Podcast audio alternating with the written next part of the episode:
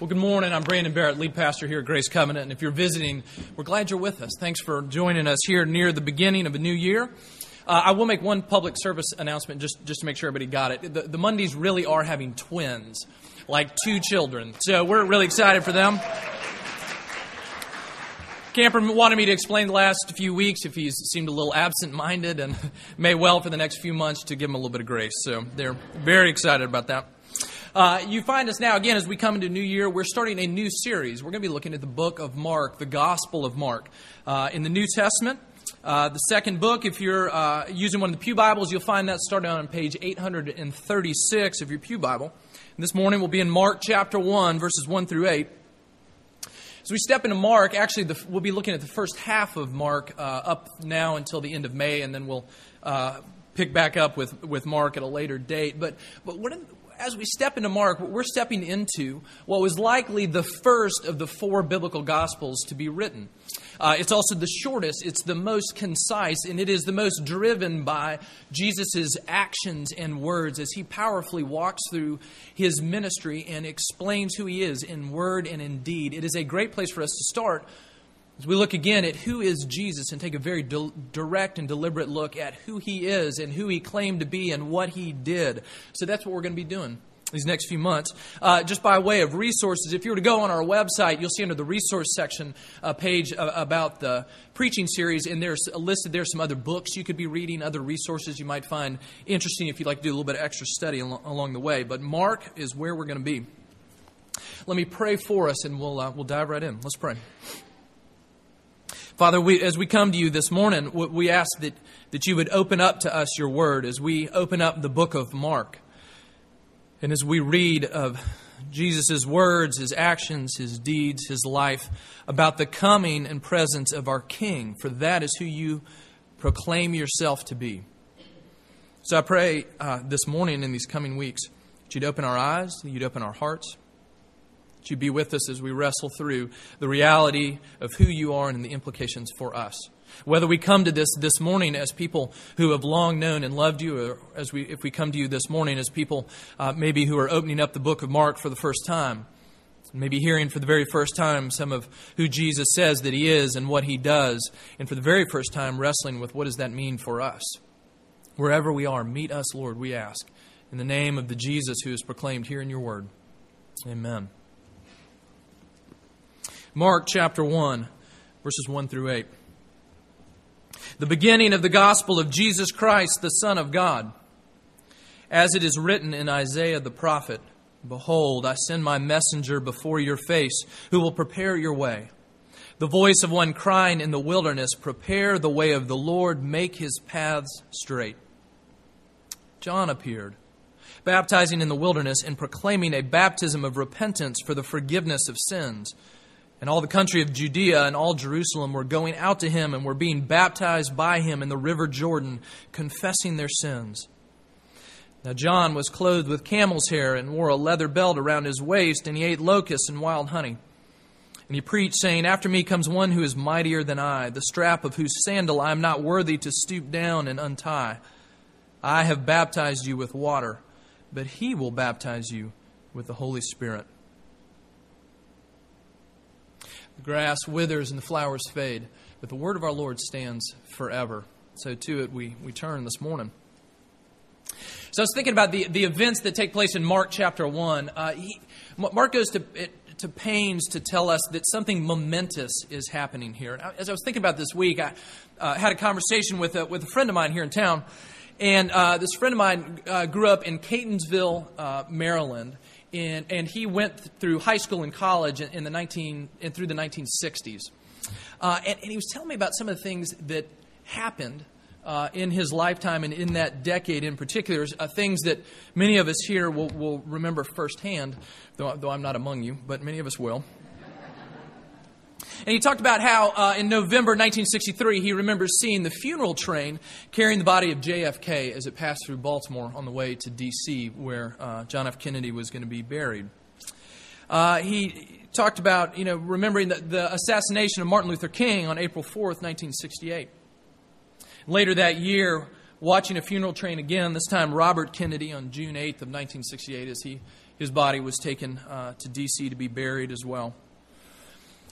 And then in the midst of this, he, he tells me the story about uh, having graduated from high school and started college. He said that it had gotten to the point in the draft for Vietnam that everyone was being drafted, that the, the very fact that you're in school was, was, was not enough to, to spare you from that. He began to be nervous about what might happen, he and his friends, and uh, was called up and, and heard that he was, he was, I think it's called the A list, he was on the, the next list, the next group to go, and he was expecting to hear the call any day.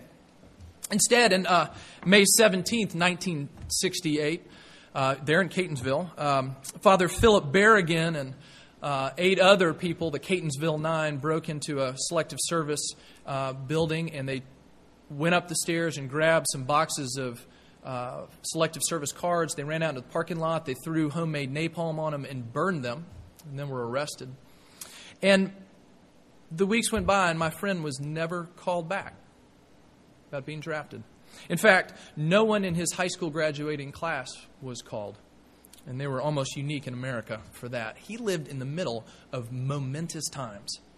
Some of the most significant times in the history of our country. And as we were talking about it, he said, You know, my kids will, they would come and ask me about what it was like to live through those days. He said, I'd have to sort of say, I don't really remember because he talked about his own experience leaving high school and going into college and talking about how, in the midst of such a momentous time, that it is so easy to almost be unaware of what's going on around you, especially when momentous things are happening every day. And he says it's in looking back, he realizes just what was going on at the time. But something huge was happening in our country and in his life. And in some ways, at the moment, he missed it. And Mark opens up telling us about momentous events and he tells us this so that we won't miss it. In fact, he tells us this so that, in a paraphrase of the words of his main character here, John the Baptist, that we will wake up and pay attention. For God is at work, and the Lord, our King, is coming. That's what this passage is about.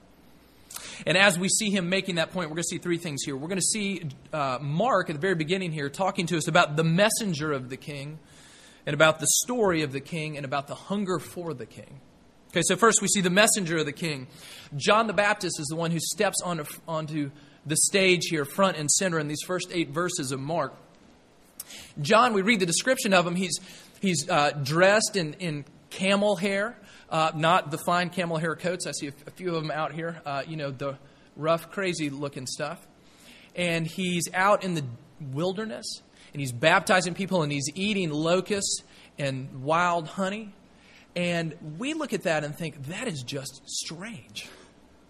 But the people of, the, of that time would have looked at that and they would have thought, wow, that is just strange. but honestly, more than that for them, because when they see John the Baptist, where, the way he is dressed, what he is preaching, the way he is acting, they would have said, there is a prophet among us there is a prophet. God is speaking and he's at work. And if you're familiar with the Old Testament at all, you know there, there are books of the prophets here, and, and, and we can read lots of stories of God's prophets, his appointed people, coming to the people and proclaiming God's word to them. But the thing is, when John's audience heard him, they heard him after over 400 years of silence.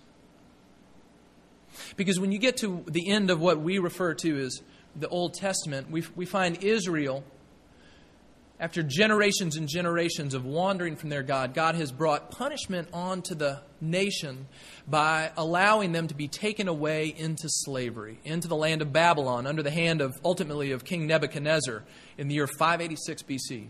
Comes in, he overthrows Jerusalem, and he takes everyone into captivity.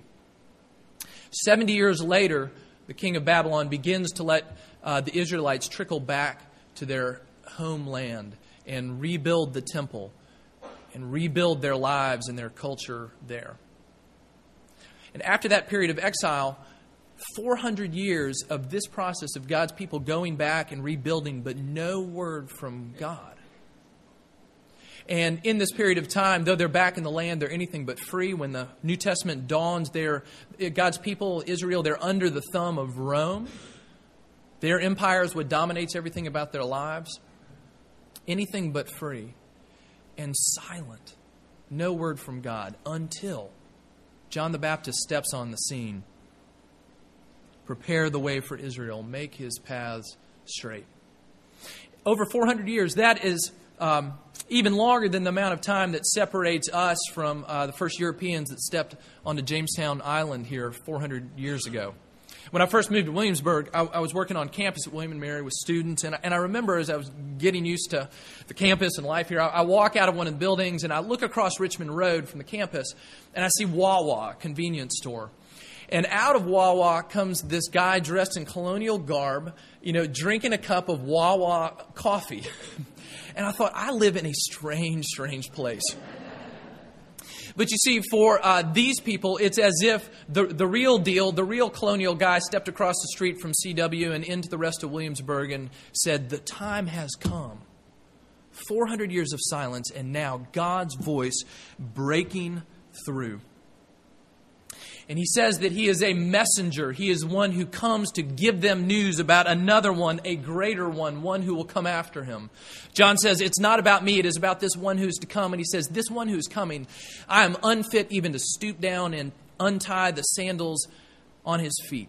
And, and just to do that would have been repugnant to his whole audience because only the lowliest, meanest of slaves would ever have to do something like that. And he says, I'm not even worthy to stoop down to the one who is coming. But he says, I've got to tell you this He is coming now. Listen to me. Hear me. Pay attention, he says. The king is coming. John the Baptist, the messenger of the king. What he comes and shows us here in these first few verses, and what Mark shows us is not just the messenger of the king, but the story of the king.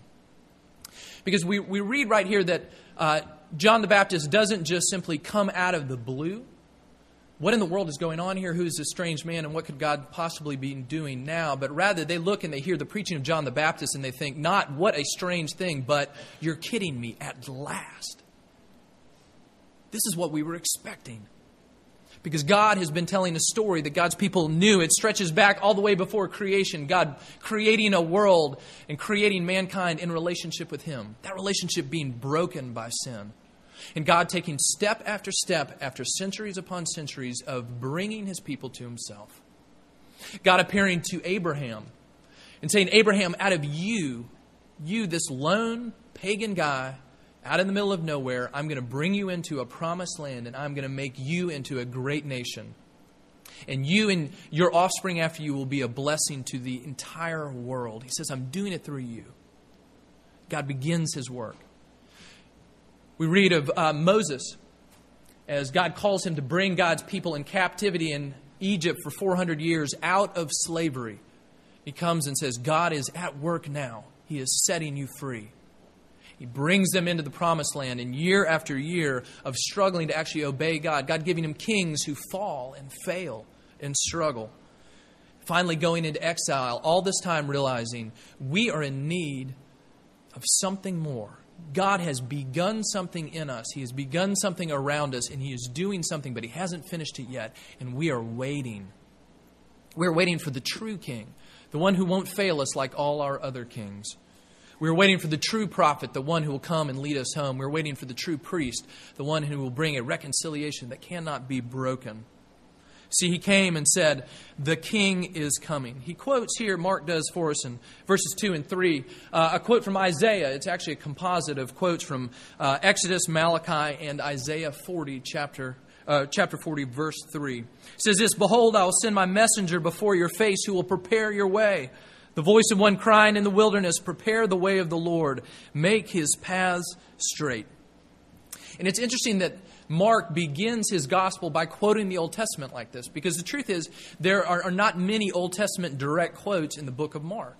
And the reason is because Mark was writing not for a Jewish audience, but he was writing for a Gentile, non Jewish audience in Rome. He was writing to people that didn't grow up with this stuff. And you know, that's really good news for uh, many of us because he was, not run, he was not writing to the kids that got the star in Sunday school growing up. He's not writing to the kids that had the great church upbringing. He's writing to the ones that have no idea of what's going on, that God was calling. The ones who are from the outside, who weren't a part of any sort of religious insider group, he's coming to them and saying, Let me tell you the story. Jesus has come not only for the religious people, but for people like you, the ones on the outside that haven't heard one word of this. And that might be you today. First time to crack open the book of Mark. Mark tells us this message of salvation is for us. But you see, when Mark retells this and says this is the culmination of a story that God has been telling for eons, there is a twist here that would have been a complete surprise to Mark's audience or to John's audience as he comes and preaches. One that many of them likely did not grasp at the moment. Because when he quotes Isaiah chapter 40, verse 3, prepare the way of the Lord, make his paths straight. He's saying John the Baptist is the one who is coming to make that very proclamation to prepare the way for Jesus. But if you were to go back to Isaiah chapter 40, verse 3, and read this in the Old Testament, you would see then when it says, Prepare the way for the Lord, you would see Lord written in all capital letters because it's, that's the way in English we render God's personal name, Yahweh. He says, Prepare the way for Yahweh, make his paths straight. In other words, not only is a great man coming to bring rescue to you, he says, God is coming to you. God is coming to your rescue. And Mark says, Isaiah talks about God coming into the city, it was talking about Jesus. God coming in the flesh. God coming to his own people. God taking on humanity and come and coming to save us in the most surprising way. Mark opens up by saying this the beginning of the gospel of Jesus Christ, the Son of God. And gospel is a shorthand term in the book of Mark for God's salvation through Jesus. That's the gospel, the good news that's being proclaimed here. Because gospel means exactly that good news. And those would have been words that would have rung familiar in the ears of Mark's Roman uh, audience. Because they had heard about good news as well. The emperors were proclaimed as good news for the people. There's an inscription from uh, the year 9 BC in Asia Minor that was dug up that says this about the birth of uh, the Emperor Caesar Augustus. It says, The birthday of the God was for the world the good news of joyful tidings which had been proclaimed on his account. See, Caesar Augustus has been born. God has been born. It is good news. But you see, Mark says, No, no, no. Jesus has come. The Lord has returned. And it is true good news. Finally, he says, at the end of our passage, verse 8, when he talks about this, he says, I, am baptizing you with water, but he says, the one coming after me, this one will baptize you in the Holy Spirit. And straight through the Old Testament, it is always God Himself who is the bestower of the Holy Spirit, the Spirit of His presence, intimately tied with His people. He's the one who gives it.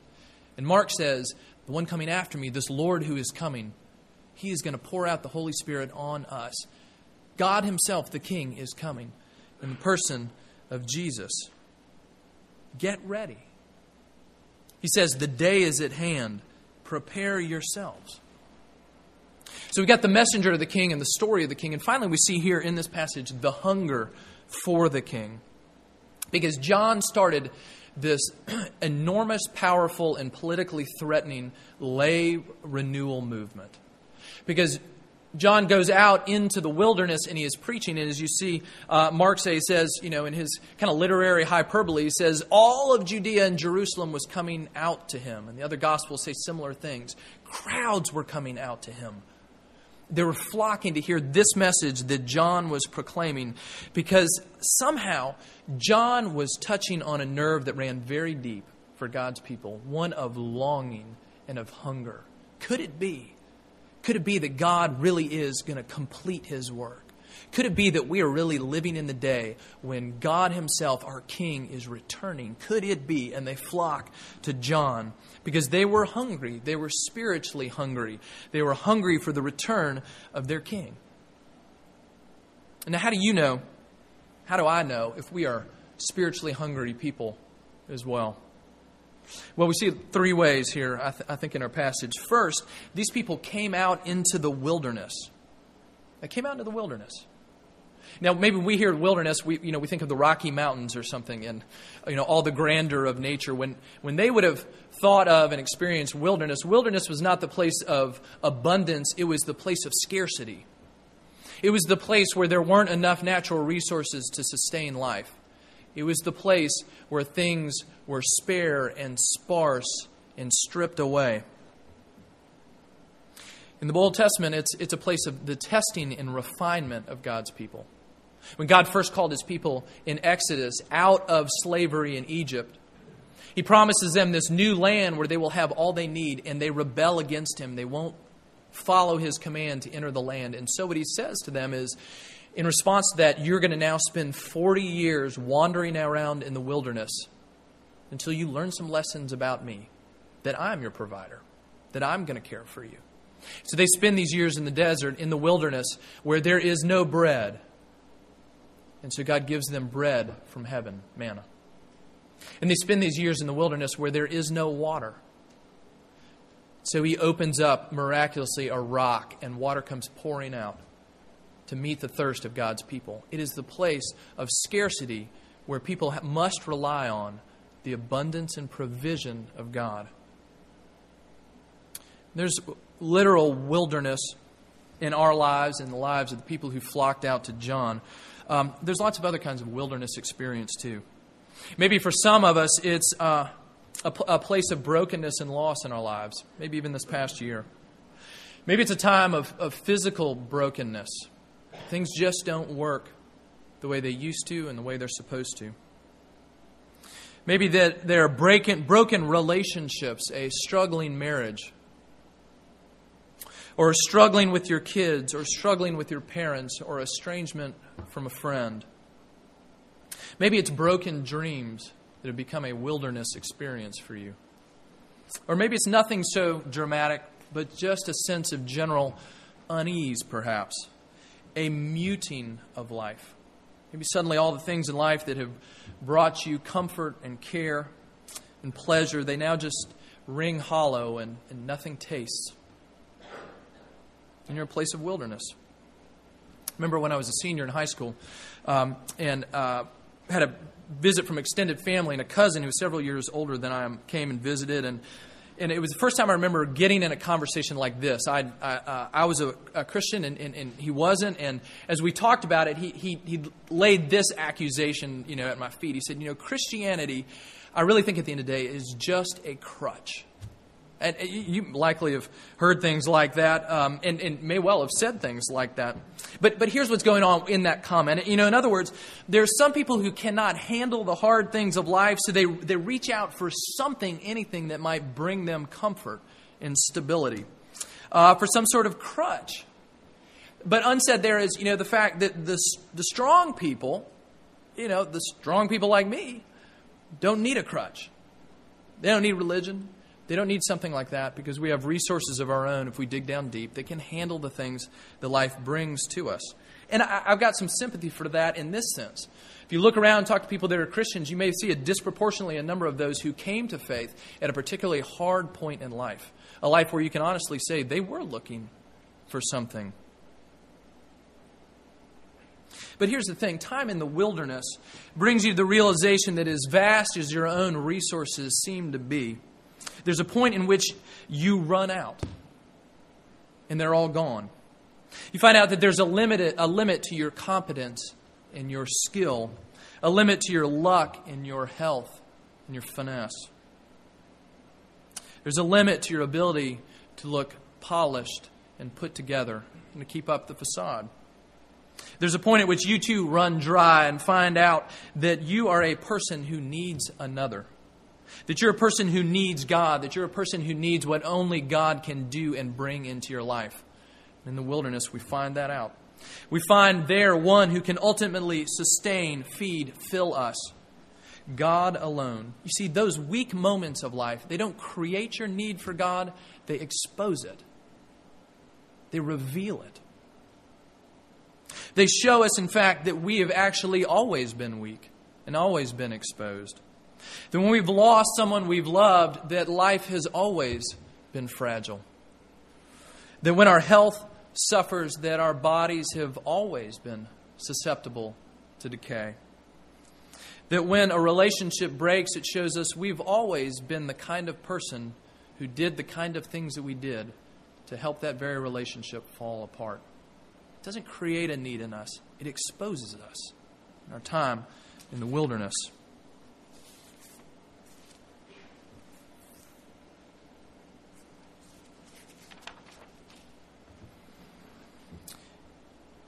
When we find that we are in the wilderness like this,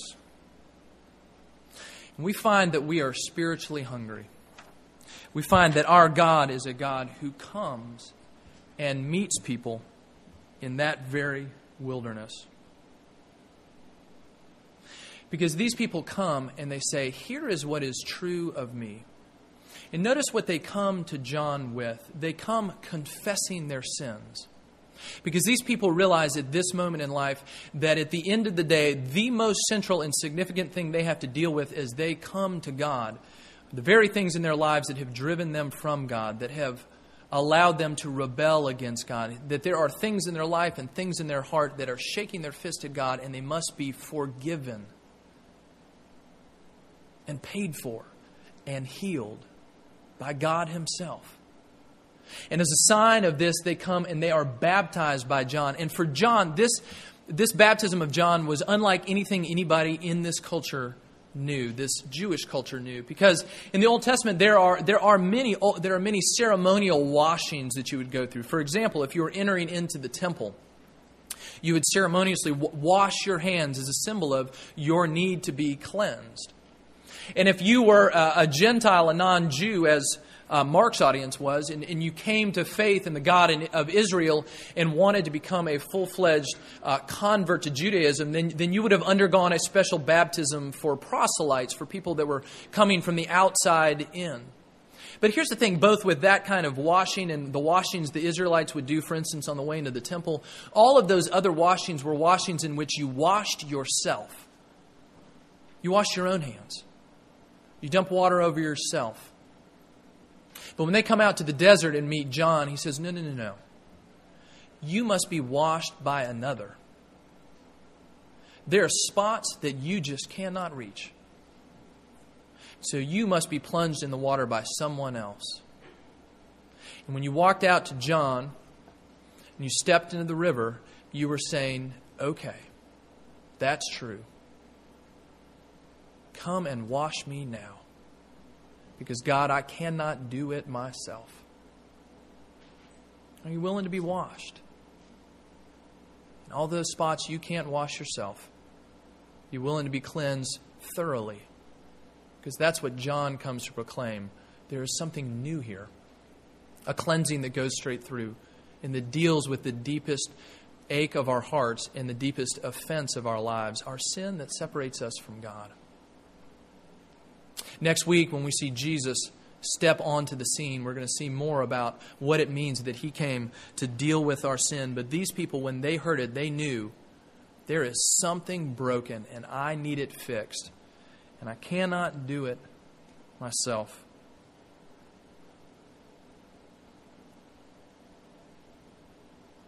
My friend that I spent time with this week, all these momentous things that were happening all around him in one real sense, he, he just he didn't see it as it was unfolding. And he just sort of now looks back over the years and is just kind of dumbfounded about the momentous times that he lived through.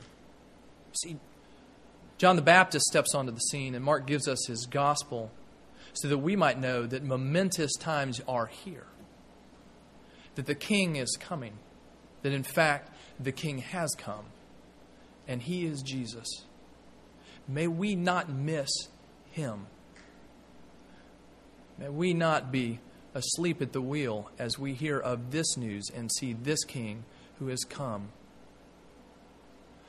N.T. Wright, a New Testament scholar, put it this way when he talked about John's message in these very verses. He said, It's as if the lights were coming on, and then suddenly the message was this Wake up out of your dreams and into the real world that is breaking in right now, right here the world of God coming, stepping into flesh. The King has arrived. That's what the book of Mark is about. Our King here. Let's pray.